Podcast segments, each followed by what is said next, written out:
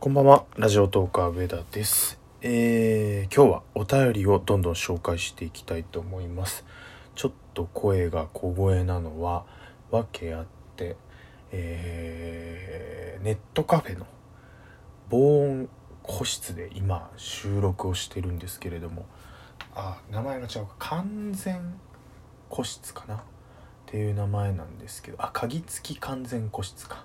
なんですけど防音に関しては完全に防音されてるわけではないみたい完全に個室ではあるんですけれども。なのでで今ちょっとあんまりうんまあ夜分遅いっていうのもあってまあそんな時間にあのネットカフェにいる私も私なんですけれどもえー、っとまあなかなかね実家だとこの時間帯収録できないっていうのもあって、えー外に来たんですけどカラオケ行けばよかったかな。うん。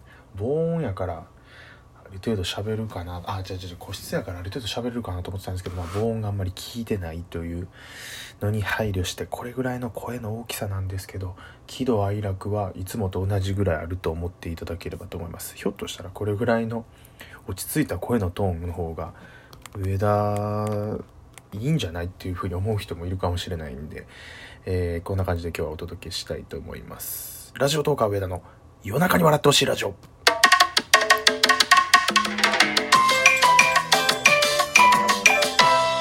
改めましてこんばんは。ラジオトーカー上田です。今回のテーマはお便り紹介。ということでお届けしていきたいと思います。どんどん紹介していきましょう。ではまずは、えー、かわいい妹さんからいただきました、えー、上兄ちゃんアイス買ってっていうことでお便りいただいております。ありがとうございます。えー、っと私実際に妹がいるんですけれども僕の妹はねもうあの成人してるんでアイス買ってあしかもこれアイス買ってハートってきてるんですけどこんな感じで出れては来ないですね。もう完全に大人なんでまあいいようにいつもあしらわれてるんですけれども。うーん可愛い妹か。買ってあげるでアイスなんてなんぼでもっていう感じでございます、えーどんどん参りましょう。続きまして。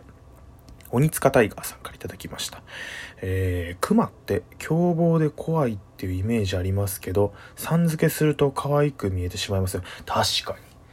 クマって漢字で書くと、うん、なんか怖いイメージあるんですけど、クマさんってつけると、森のクマさん、あれ、プーさんの影響なんかな。なんなんやろ。不思議やな。ちなみに虎も怖そうやけど、虎さんってつけると、あの、葛飾柴又がイメージされるみたいなのもあったりしますけれども、こんな回答を求めてらっしゃるのか分かりませんが、お便りありがとうございます。え続きまして、吉野もぐらさんからいただいております。あ、もぐらさんお久しぶりです。ツイッター上でよく交流させていただいてるんですが、えーいつも楽しく聞かせてもらっています。これからも、えー楽しみにしています。ということで、元気の玉いただきました。ありがとうございます、もぐらさん。いや、嬉しい。ラジオ100番勝負の頃から、ツイッターで、上田さんの100番、あの全部、えーっと、聞きますっていう風に言ってくださったのが懐かしい。その後お返事がなかったんで、果たして本当に100番聞いたのか分かりませんが、全然いいんです。あれは1個でも、あの僕の配信を気に入ってもらえればと思って、数打ち当たる作戦で100本やったんで、はい、大丈夫でございます。100個聞いてもらえたらもちろん嬉しいんですけれども、ということで、これからも、あの、楽しみにしていただければと思います。続きまして、えーフランスパン工房さんからお便りいただいております。フランスパン工房さんにも本当もう、昔からお世話になっているんですけれどもこの番組は、えー好きな映画は何ですかということでいただいてます。これはねあのー先日のえー質問100個答えるっていうライブ配信6時間のライブ配信をやったんですけどその時にも映画に関しての質問がありました。でパッと答え出てこなかったんですけど絞り出した答えがあってそれがもう間違いなく自分の中では正解なんですけどクレヨンしんちゃんの映画ですね。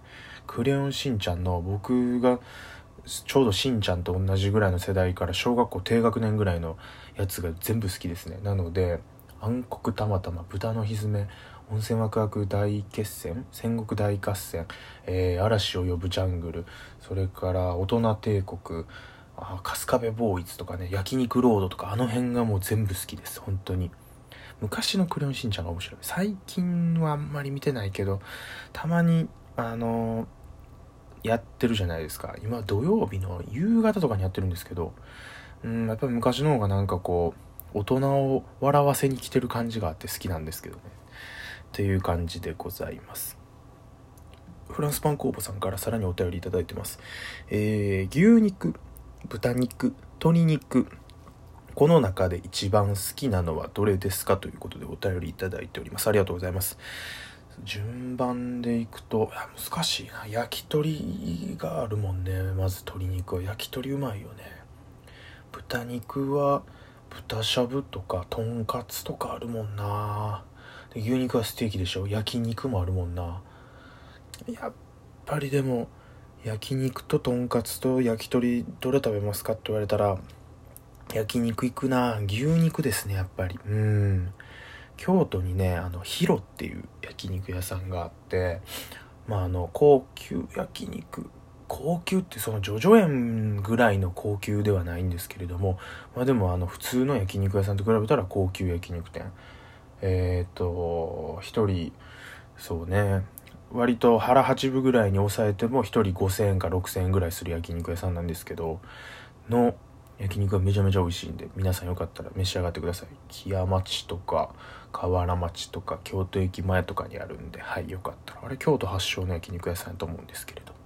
えー、続きましてお便りどんどんいきましょう。ゼック東京さんから。っていうかさっき質問だけの方はちゃんとそうですね。であの元気の玉いただいた方吉野もぐらさんちゃんと紹介した。大丈夫やな。ゼック東京さんまずあの元気の玉いただいてます。ありがとうございます。えーウイロウリめっちゃすごいですね。ということでマウント最高ですということで、えー、なんか早口言葉のコツとか滑舌を良くするコツとかってあるんですかっていうふうにお便りいただいております。ありがとうございます。元気の玉もいただいております。えー、っとですねこれはえー、銀之丞さんのライトニングトーク1分間のトークをしようっていう企画であのウイロウリですね拙者親方と申すわから始まるウイロウリをめっちゃ早口で言って俺は放送部で頑張ってたからあの早口できんねんぞっていうマウント取りアピールをした配信を聞いてくださったということでありがとうございます。あのね早口言葉のコツとしてはもうこれ言ったら元も子もないんですけど練習するしかないかもしれないですね。うん。マラソンでタイムを縮めるにはって言われたらやっぱりうん長い距離を走って体力作りするしかないみたいな感じかな。なのでまあまあ前提としてやっぱりもうあの早口言葉とそうねやっぱりなんかあの文章を読むっていうのが大事かも。早口とかじゃなかったとしてもその本を普通にこう読むっていうよりは朗読したり音読したり目に入ってきた文字を口に出して読むっていうのをえー、っとまあちょっと訓練というか練習としてやるのがやっぱり大事なのかなと。あと僕が思うには母音が大事ですね。あいうえおがまずしっかりしてないと家業も作業も他行もないのかなって思ってて。あいうえおの口の開き方とかあの全部下の位置とか決まってるんですよ。あいうえおのそのやり方みたいなのは過去のねあの大学の放送部で学んだことを喋ってみたみたいな回があるんでちょっと探して聞いてください。本当やったらな全部リンク貼ったりしたいんですけど。そこまでちょっとする余裕がないからリンク貼れないかも。過去遡っていただいたら出て必ずありますんでよかったらそれ聞いてくださいということで。えーとそれからマイケルさんからもお便りいただいてます。上田王子頑張れっていうことで。ちょっとあれかな、俺が元気なかった時ぐらいにくださってたお便りですかね。はい。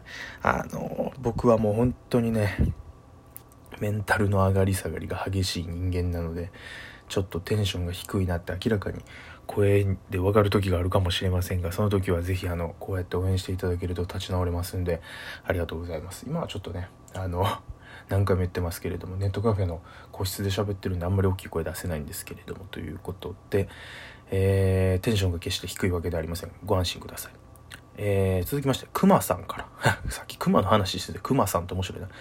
これはくまだけですね。くまだけの、えーと、ラジオネームですね、えー、何プペしましたかということ。でプペルしてますか？プペルしてますか？これはね今僕は流行ってるハマってるんですよ。爆笑問題の太田さんがあの田中さんが脳梗塞で倒れられて太田さん一人で演芸グランドスラム出てきてピエールの格好して出てきてなんかあの「プペルしてますか?」とかいうギャグ「セコムしてますか?」みたいに言うというギャグがあったんですけどハマってるんですけど何プペしましたかっていうのはその、えー、キングコング西野さんがあの制作総指揮をしてるプペルですね映画のプペルを何回見たかっていうことだと思うんですけれどもゼロプペですねめっちゃでもその西野のいろんななんか話とかそういうのがもうなんか先入観として入ってきちゃってるからそれを抜きにして一回見ないといけないなとは思ってます。いけないねとか純粋に話楽しみなんですけどね。なので今後1プペする可能性はありますね。一回見た人がもう一回見たくなったりもするみたいなんでね。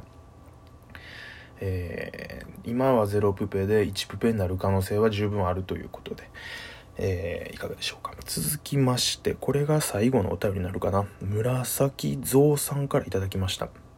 読み方違ったらすいません。なんかこういう名前あるんかな。紫に蔵。紫蔵。